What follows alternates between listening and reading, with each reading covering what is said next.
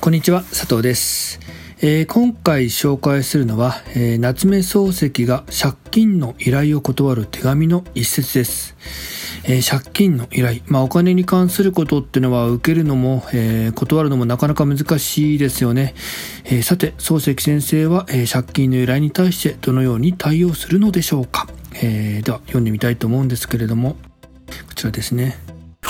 お手紙拝見。せっかくだけれども今貸してあげる金はない。家賃なんか構やしないからほっときたまえ。僕の親類に不幸があって、それの葬式、その他の費用を少し弁じてやった。今はうちには何もない。僕の紙入れにあればあげるが、それも体。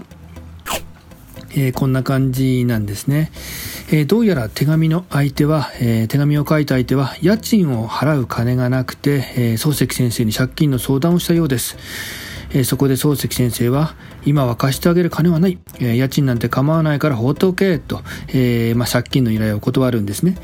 そして、え、金がないのは親類に不幸があったからで、え、財布にあれば貸してあげたいけど空っぽなんだよね、と、まあ、そんな風に説明していきます。えー、どうしてもね、お金の話題というと湿っぽい、えー、雰囲気になりがちですけれども、えー、このような感じで、え金はないと。まあ、ざっくりと切り捨ててもらった方が、なんかね、少し気持ちが楽になるような、えもちろんね、頼んだ方はお金がないので、え困ると思うんですけれども、えまあね、少し気持ちが楽になるような感じもします。えー、金の切れ目が円の切れ目なんて言いますよね。えー、そんな感じでお金っていうのは難しい存在ではあるんですけれども、えー、このように、え対応してもらった方が少し、えこの後も漱石に相談がしやすくなるんじゃないかなと、まあ、そんな気もします。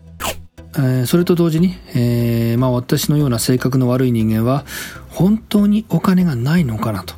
本当はあるんだけど貸したくないからこのような返事を、手紙を書いたんじゃないかなとね、えー、性格がねじ曲がった私はそんな風に、えー、考えてしまったりもするんですけれども、えー、そこをなんとか貸してくださいとね、え食い下がりたくなるような気もするんですけど、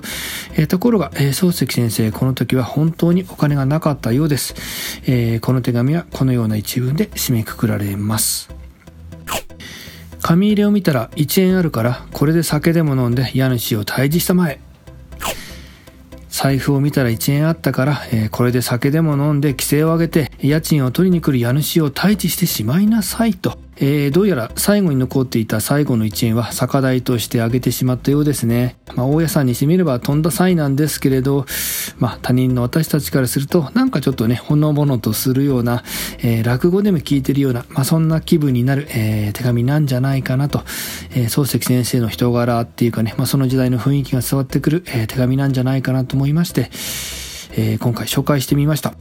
えー、このチャンネルはですね、このような感じで文学作品を通していろいろと考えるヒントを提供していきたいと思っています。よろしければ一緒になって盛り上げていただければ嬉しく思います。えー、今日は夏目漱石の借金を断る手紙の一節を皆さんに紹介してみました。今日の内容はこれで終了です。ありがとうございました。